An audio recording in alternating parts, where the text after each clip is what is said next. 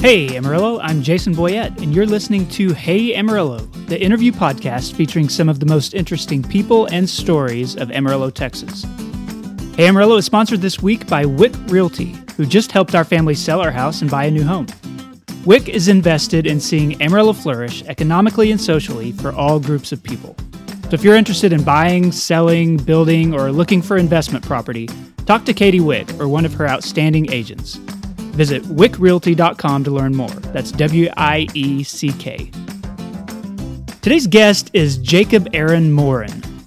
I promote this podcast as featuring the most interesting people and stories of Amarillo, Texas, and Jacob definitely fits that description. He's in his 30s now, and he's worked a variety of jobs over the years, from bricklaying to pizza delivery. He's also a really talented artist, which is something we talk about in depth, but Jacob has faced a lot of challenges in his life. From growing up in the foster care system to drug abuse as a teenager, which culminated in him being a victim of a near fatal gunshot to the neck when he was 17 years old. And just one note Jacob is really soft spoken, so I had a little trouble with the audio on this one, so turn it up, but definitely give this a listen.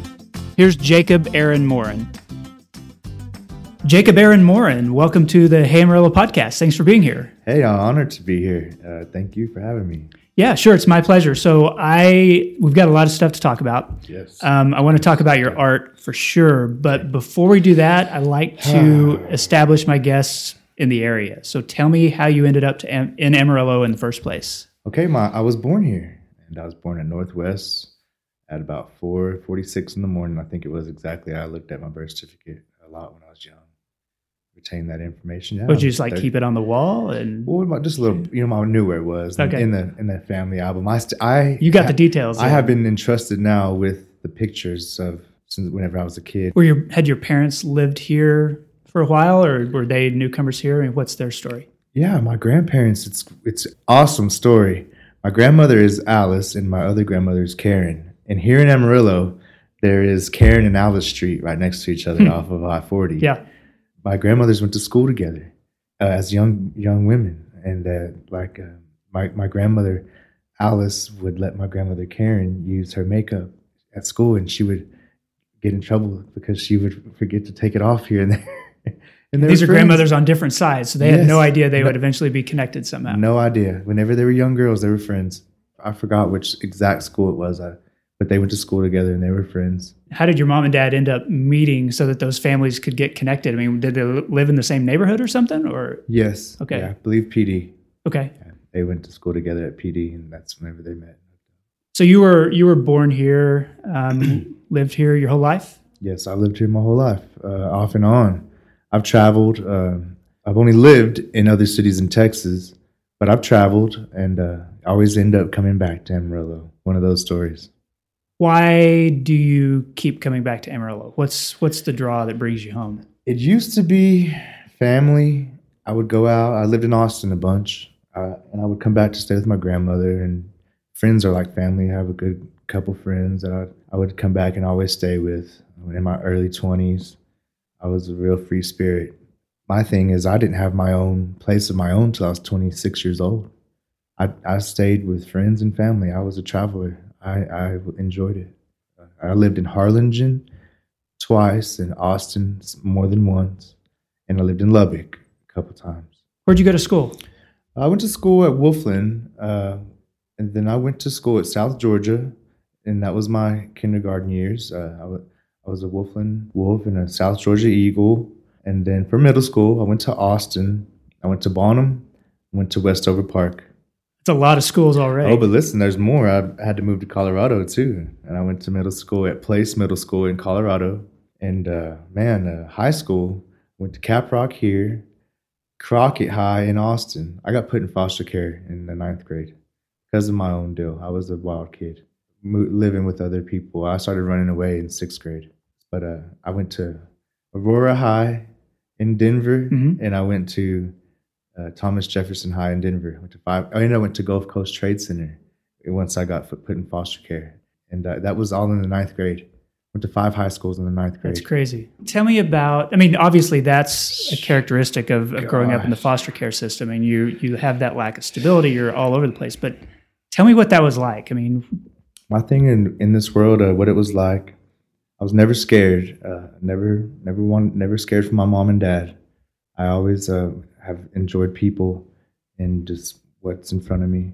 I guess it started off from being young and broken home, and but I, I was never scared and stay with wherever I was blessed enough to stay uh, as a young man. Uh, I don't know why I was a runaway. I just I, I always wanted to get out. I didn't want to be in my room. You know, it's, I wanted to go. you just didn't. You just Gosh. didn't feel like you could be tied to yeah, a certain place. I don't know what it was. I, I never minded leaving and being gone. My parents were bartender and truckers and biker. My dad was a biker back then. My mom was a bartender. I just they would have parties back then. I remember people coming into my room during parties. I'm like, get out of my room. Were you one of those kids who was? I mean, you, you talk about being rebellious, but but were you kind of kid who kind of took care of yourself? I mean, did you feel yeah like really you were? Was. Yes, uh, the, all the foods in the fridge. Mm-hmm. You know, there's the remote controller. They I had the best TVs as a kid, and you know, I loved music as a kid. I loved drawing as a kid. I've been drawing since I was a kid too. By the way, well, let me just say this first. I have an uncle that's been in prison since I was three, about three years old. My mom's brother. He was sending me art back to Amarillo of beautiful women and cars and uh, things he would draw. Um, he would just send back prison art, and I would just. I've been seeing prison art since I was about six years old. Lowrider art was was my favorite type of art when I really ta- started tackling lowrider art in the sixth grade. I just I don't want to get off the subject. But that, I mean, that was kind of an early influence on you. That. Yeah, yeah. I, I, he would he was my main babysitter. Uh, he always had a pretty girlfriend, you know, and my uncle Raymond, he's a rebellious guy too. He was in, uh, he got sent to Boys Ranch. He's a graduate from Boys Ranch. I was, I'm the only one in my grandmother's boys that hadn't been to prison. You know, she, both of her sons were in prison at the same time before. I, I just had a real 50 50 chance just being, doing something myself or taking that path too. Well, let's, let's talk about that path yeah, sure. because yeah. I, I know that, um, you know, from your story, it, it, led to some drug use. I know that it led yes, to it um, some violence. So, mm-hmm. talk to me about some of the things that you went through. You know, whether it started at that wild teenage phase or, or beyond that. Okay, I guess uh, I guess I can really actually talk about it, so I'm comfortable. This is nice. Thank you again. Uh, I think it was music uh, had always influenced me, really, really more so than uh, teachers in school. I would I would listen to rap music, the the lyrics and the a good influence or bad, a bad influence? Oh, horrible, bad. horrible, bad influence. It's always I've always been a music lover. Um, I have a real full, big heart. You know, music, music uh, is what started me on that path. How did the drug use begin? Drug use began whenever I went to Bonham Middle School. I also went to Bonham. I started drinking at Austin with a group of kids, and their big brothers were doing drugs, but I was too young in sixth grade. I I didn't try them. The the drugs, the powder drugs. We I just started smoking marijuana when I was in sixth grade and drinking. I remember we would steal beer and we would steal Mad Dog 2020s. That was our go-tos. To like steal. from convenience stores. Yeah, yeah, it's just from Toot'n Totem. It was before Toot and Totem used to have cigarettes out there with not behind the counters. So yeah, I'm 34, so this was probably when I was about 12. They just all had tobacco out there and on the other side of the counters. How did you get like the marijuana? How'd you get the drugs as oh, a gosh. sixth grader? Man, it's just when you get home, it's in the homes, you know. We so it, it, depends hang, hanging out with the kids, older I, kids, or? yeah, the, the, kids that I would, the gang member kids, uh, Austin. I think it was the the Southsiders, you know, because people don't always think of know, like Austin or Bonham as it was, it having was, rougher yes, kinds of kids, yes. but it was like that when I went there. I don't know. I'm. I hope it's not like that. I went to Austin, you know. Yeah, it was like that when I went there. Yeah, there was some bad kids there. I was. Uh, in detention, and I remember uh, there were there was gangs back then too. Well, I don't know if it was actually gangs like wannabes, you know, there's sixth graders, seventh graders. People talk about marijuana uh, being a gateway drug. You know, you you get familiar with that, and then it yeah. leads sometimes, you know, to harder stuff. Is was that true with you? I would say it is. I'm one of the ones that says it is. What what did you end up falling into? Whenever I was shot, I was on meth, coke, Xanax, alcohol, and marijuana and nicotine, smoked cigarettes.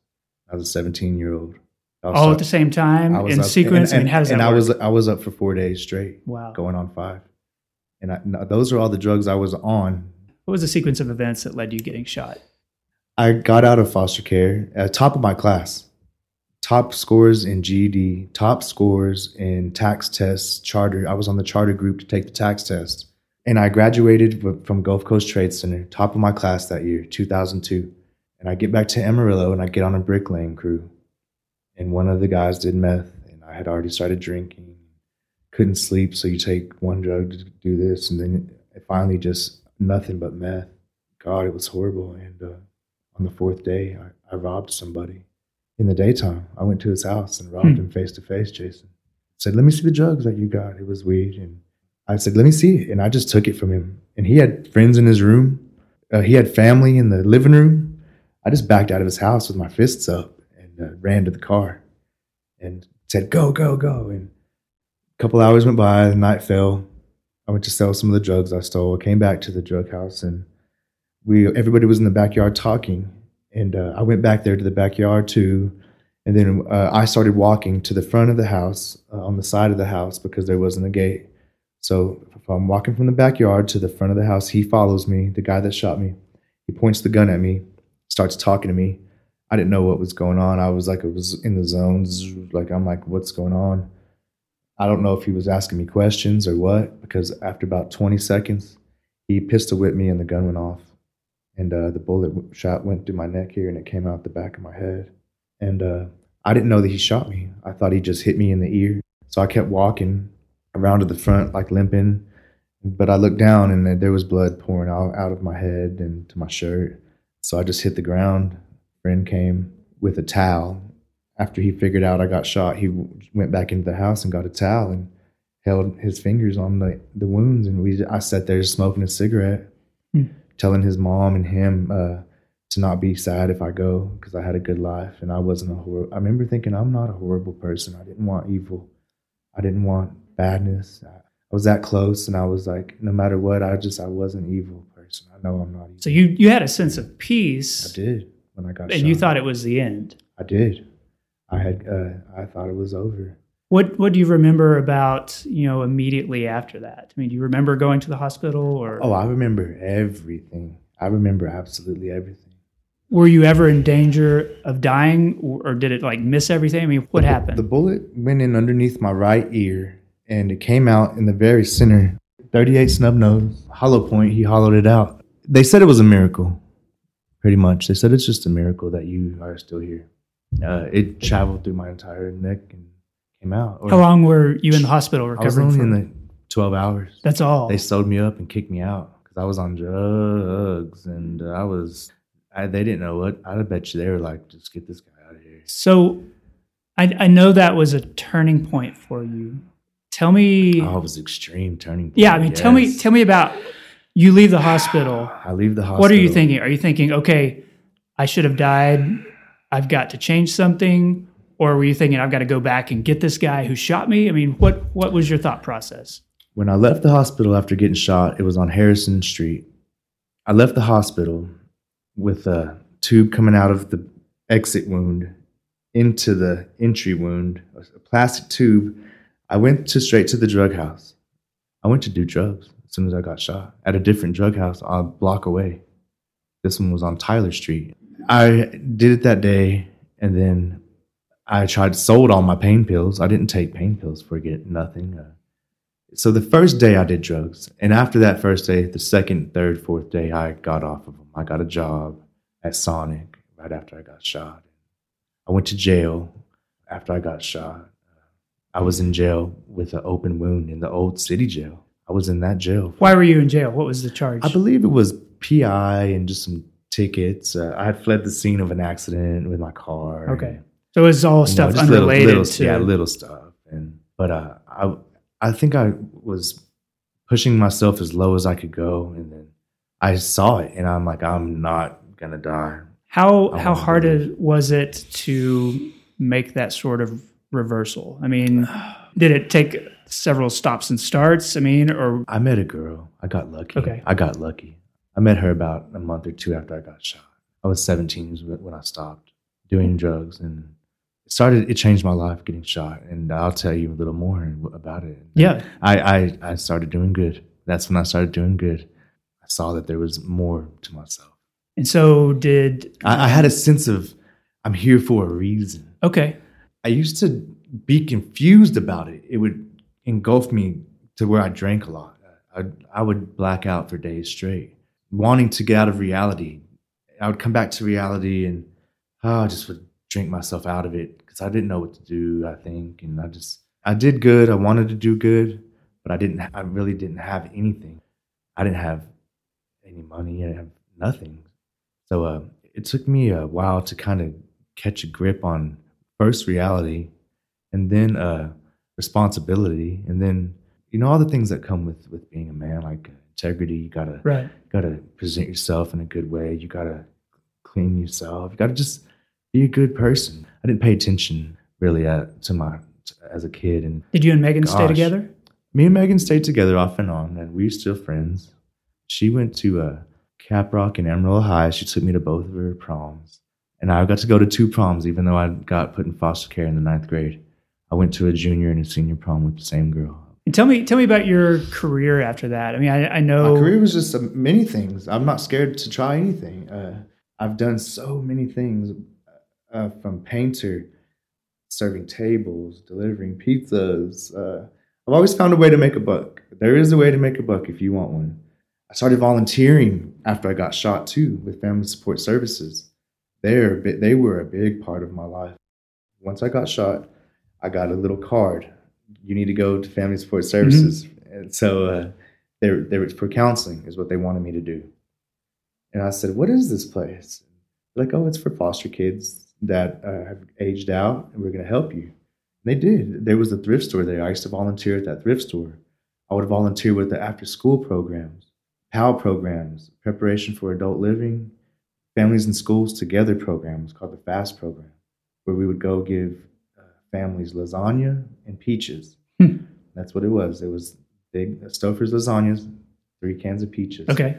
and uh, they would talk about raising kids. Parents would just talk about stuff, and I would volunteer with the kids playing while the counselors Right. worked with the parents. Like I said, I was just seeing, being able to be a person. I, I, it took me about tw- in my twenties to see that there's more. You know, gosh, you can do so much more with yourself if you just try. Let's talk about the art. When did when did you get serious about that? I got serious about art when I figured out I could do it. I would uh, try to impress my parents and their boyfriends and girlfriends. They would be gone all night long.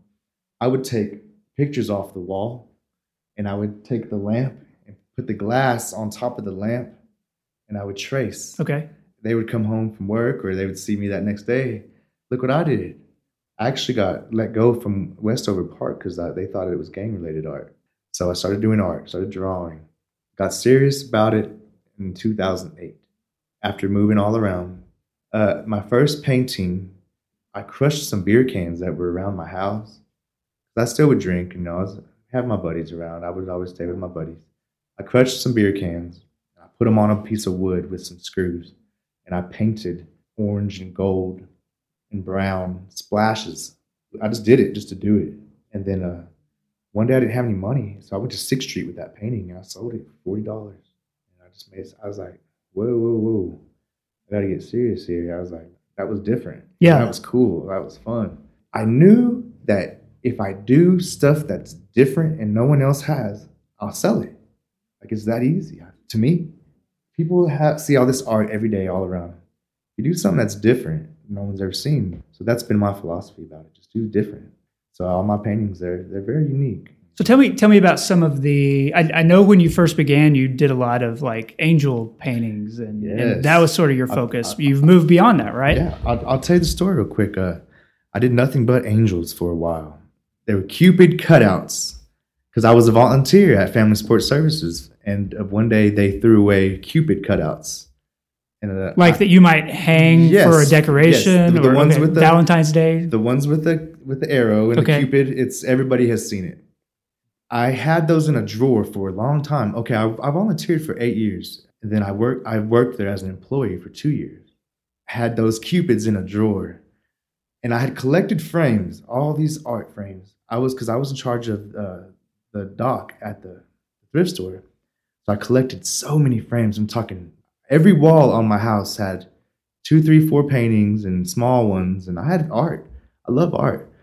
The cupids. So I get them out of the drawer, and I spray painted them onto some eight by tens. But then I stopped, and I said, "Wait, wait, wait! Cut that! Cut the arms off with the arrow, and put a beer bottle there, just because it's fun and different." So I got a phone book, did a bottle shape and the arms and tape. And my first set of paintings came from when I lost my job. I needed money. I did about five of the angels. I called them angels. I called them Mad Love Angels. It was the, just out of my imagination. Yeah. I called them Mad Love Angels. And I did those angels with spray paint and glitter. And I would glitter the wings. I don't know why I would glitter. I just had some glitter. I was like, what am I gonna do here? And uh, it's so crazy looking back. So I'm running around selling angels with glitter on them. Yeah. Twenty dollars, ten dollars. And people were buying them though, right? Yeah, five dollars, ten dollars. They were different. They were fun. You know, people loved them. People hated them. People, what the heck is that's ugly, dude? What? What is that? You know, get out of here with that. People just say this is exactly what I think love is. Because I would put two of them facing each other, and I would sell them as a set. Like I would put one in black and white, one in pink, or something, and mm-hmm. that I would give them away more than I would sell them. I would, I would tell people about getting shot. You know, I would imagine that the bubbles were life. I would paint bubbles coming out of the bottle. I'd tell people what, what's in your bottle. You know, like what is this to you? To me, it's like life. I was addicted to selling in art and giving away art and just having art always on me. I would go around with a bag of them because they were only eight by tens, and I would frame them. I would go to a Dollar Tree and buy frames, and I got serious about it. I did nothing but those Mad Love Angels for about two years, and I thought that Walmart were gonna sell them. I thought Hastings were gonna sell them. You know, I thought, and I was like, no, I'm not gonna do. That. Yeah, that was your different. niche. That was Only your these Mad Love Angels, man. Come on, help me out. Let's do something. I mean, I thought that the Mad Love Angels were gonna be everywhere but they weren't. They I stopped doing them. I think uh, I got re-addicted to art. I would tackle every project I could get a hold of, uh, from businesses to to residential painting walls, anything murals. I do murals, portraits. I do spray paint art. I still do stencil cutouts. Tell me about your mass givings project. Mass givings. The day my daughter started crawling to me, I turned on the TV afterwards. There's the San Diego shooting. That was the first day she crawled, and I picked her up, you know, and we just kind of played a little, and then I, we turned the TV on. There's the mass shooting again. I'd been seeing them over and over. So I looked at my baby's family. I looked over my shoulder. I said, you know what? I think I'm going to do mass givings. And I did. Because I had already done a giving a day for a month straight on three different occasions. And you're giving art away. Yes, and documenting it Full story. This is what I did today. I did that three times. I would go out with my prints, find somebody. Hey, can I give you a gift today? What is what? I'm like, I, am giving a gift away a day. And I would go to restaurants mainly because that's the, the kind of fun about it. And or I would go to offices. I went to AC to the yeah, like the main student the. The main student center. Yes, I went there and I I gave the first two girls at the desk one i said can i go do it give some giving to surprise people they said go. They just let me. And i uh, gave some there and back in the offices. I even op- knocked on a door and there was three professors there. I gave all three of them one told them what it was. I've done this at ac again. Recently i, I did it to an art class and the teacher let me. I just went into ac with all my prints. I did a mass giving at Texas Dodge on Canyon E-Way because they helped me. I will do a mass giving anywhere someone lets me, but I don't ever get to really. It's nerve wracking. It's not. Yeah. It's not like I'm just go around doing this. Like, what do you give them? What kinds of art? It's never religious art. It's usually a, Statue of Liberty or a lion face that I or a stallion. I have a really one. It's called the Sleek Horse on the internet. It's called. You got to look up Sleek Horse Jacob Morin, and you'll find it or the Lady Liberty Jacob Morin, and you'll find it. It's one of those two usually. You know, you mentioned that you think you are alive, that, that you were spared because there's a purpose for you, that, that there's a reason for that. Yes. Um, do you do you feel like that's related to the art that you do? I mean, what what do you identify that as right now? It ties into art, yes. Once I uh, for, this here's an example. A couple days ago, on my Facebook, I post, um, "Okay, it's free portrait time," because I also do portraits. I do portraits and I don't charge. I just take whatever pe- that customer wants to pay. That's a big part of how I charge people. I just take what, whatever I can get. This is how I do it. I say, guys, ch- I need to do a portrait. Challenge me. Post anything you want, and whatever my art tells me, I'll draw. The lady posts this beautiful picture of a father holding his daughter. It's a black and white picture, and uh, it, it just it looked tough to draw. It's the it's the one that was the toughest one. You know the be- most beautiful, pretty pictures. I said that's the one. You know, and it, the, the the man ended up uh, passing away like a month ago in a car accident, and then that woman when she knew that she had won the co- not won necessarily, but had I you had chosen her photo. she I know she she had told me that he passed away. And man, I was like, she's like, once I gave it to her, look the look on her face. Couple days later, when she came to get it, that how appreciative she was. I nailed that portrait right on. I got lucky. I just I happened to nail it. She uh, was telling me that I'll have this forever. You know, she's so appreciative. It makes me feel like I'm here. And that's with every project I do. When someone's happy with what I do, I just feel like, gosh, I, I- I'm alive for that reason. I'm just, I'm a father now, have a beautiful little girl now. I know that, that she's my reason, but still, like, I get the joy from art just as much as watching my baby grow and every little step I get to see. I'm, I'm so thankful. And I get done with a painting and I'm so thankful I guess I'm here. Not everything has gone right. I've had deals go bad. You know, nothing's been perfect with this too. It's been a journey. It's not been easy, but uh, I keep the seed watered, man. I, I love it. I'm here for. I, I want to do art when I get off work. I'm gonna, you know, I want to go do a painting right now. Just something. I'm just here for that reason to just to see what the next art project is, the next portrait. I, I, giving makes me feel like I'm here for a reason. Uh, I feel like if I keep doing good and give, then maybe I'm I'll be here a little that much longer. Amarillo is sponsored this week by Six Car Pub and Brewery.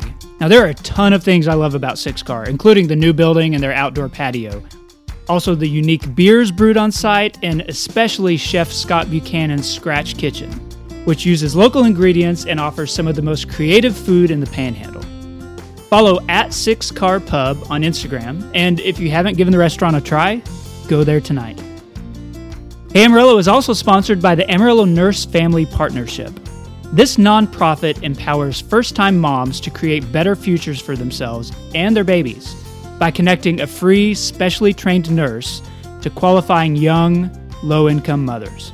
And it starts in pregnancy and it continues after childbirth. I love this idea. For more information, visit Coalition of Health Services Inc. at cohs.net or call 806 337 1700.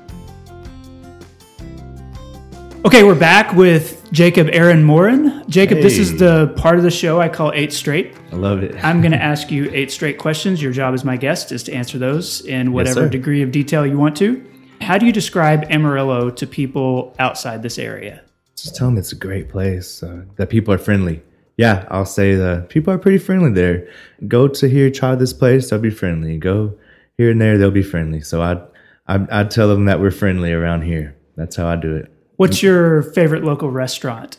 Okay, my favorite local restaurant where you'll see me at has to be, let's see, Lupita's. Any of the Lupitas. Everybody loves their stuff. So uh, shout out to Lupita's. Uh, y'all have good chili verdes. I was going to say, yeah, what's what's your order there? What do you get? Uh, I went there today actually. I had a beef and potato with cheese. Okay.